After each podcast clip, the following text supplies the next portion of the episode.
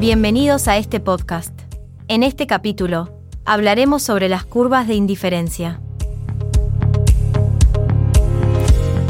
Para comenzar, vamos a describir la curva de indiferencia. Por lo general, se utilizan comúnmente para analizar dos bienes en gráficos bidimensionales, aunque el concepto se puede aplicar a n bienes. La característica principal de estas curvas es que indican combinaciones de bienes donde el nivel de utilidad o satisfacción es constante.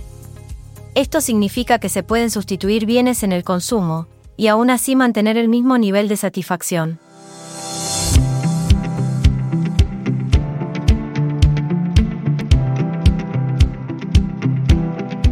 A continuación, analizaremos algunas características notables de las curvas de indiferencia. En primer lugar, encontramos la pendiente negativa. Las curvas de indiferencia tienen una pendiente negativa, lo que implica que para aumentar el consumo de un bien y mantener el mismo nivel de satisfacción, se debe reducir el consumo del otro bien. Esto se debe a que los consumidores prefieren una combinación más equilibrada de bienes.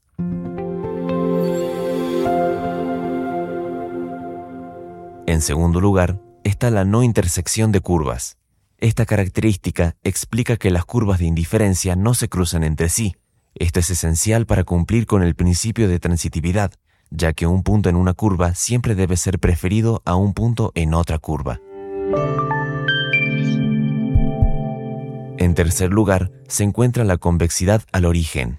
Esto significa que la tasa de sustitución entre bienes no es constante, sino que disminuye a medida que el consumidor consume más de un bien en particular. En otras palabras, el consumidor está dispuesto a renunciar a menos del otro bien para obtener una pequeña cantidad adicional del primero. Por último y en cuarto lugar, encontramos la preferencia por curvas alejadas del origen. Este concepto explica que los consumidores prefieren las curvas de indiferencia que están más alejadas del origen en el plano.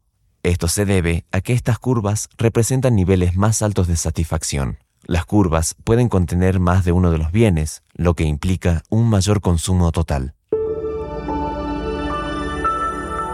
Continuando con este tema, vamos a ver también que existe una relación entre las curvas de indiferencia con el mundo real y las restricciones presupuestarias. Los consumidores tienen ingresos limitados y deben tomar decisiones para maximizar su satisfacción dentro de esas restricciones. Esto implica seleccionar una combinación de bienes que se encuentre en la curva de indiferencia más alta posible, dado su ingreso y los precios de los bienes.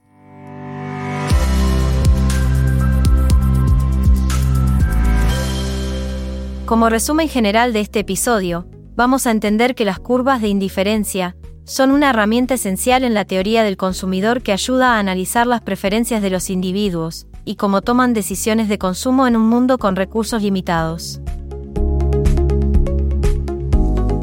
Estas curvas ofrecen una representación gráfica y matemática de cómo se comportan los consumidores en función de sus preferencias personales y restricciones presupuestarias. Esto fue todo por hoy. Recuerden ver la teoría en los libros, no solo en el módulo. Los esperamos en el próximo podcast de la carrera.